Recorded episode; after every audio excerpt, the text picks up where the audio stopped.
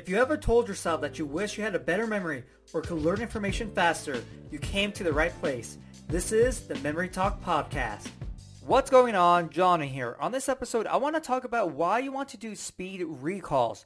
Most people just focus on the memorization. They want to memorize as fast as possible, which is great, but let's say you could memorize a deck of cards in one minute, but it takes you 30 minutes to recall the deck of cards. Is that really useful? Well, in a competition setting, no, because you don't have 30 minutes to recall a deck of cards. But just think about it. There are times where you need to recall information right away. If you're taking a test, you don't have forever to take that test. You have to answer those questions in that given amount of time. If you're meeting someone or seeing someone that you know, you're like, oh crap, what was that? What was I supposed to remember? What was that information? Uh-oh. No, it's a time crunch. And so that's why you want to practice speed recalls. So let's say I'm learning all the flags in the world.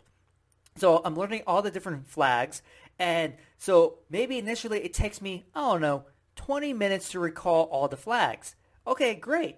But now what I do is I push myself. I'm like, okay, 20 was my last time to recall all these flags. Let's go for, I don't know, 18 minutes. And so now I'm trying to push myself to go faster. Yes, I'm adding a little bit more stress because now I'm like, oh my God, get this time, get this time.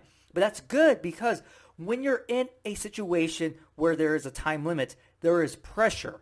When you're taking a test, there is pressure to recall all those answers. And so it is good to have that pressure there that you have X amount of time or you want to beat this time from the, your previous trial. And so speed recalling is just a great way to get the other side of the coin.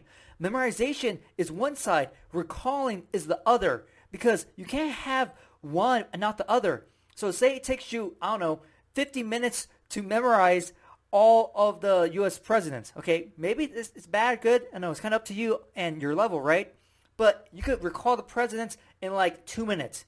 You know, that's great, but if it takes you that long to learn something that's not really that complicated, you have a problem. And so you want to find the balance between them both.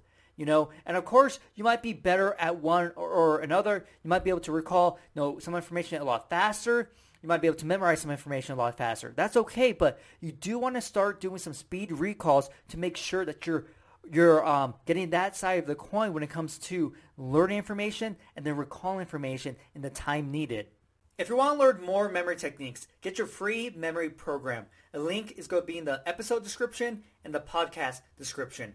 Also, if you haven't subscribed to my podcast yet, subscribe, share it with everyone, and if you have a minute, I would greatly appreciate it if you left me a review. Hopefully, you enjoyed this episode, and I'll see you next time.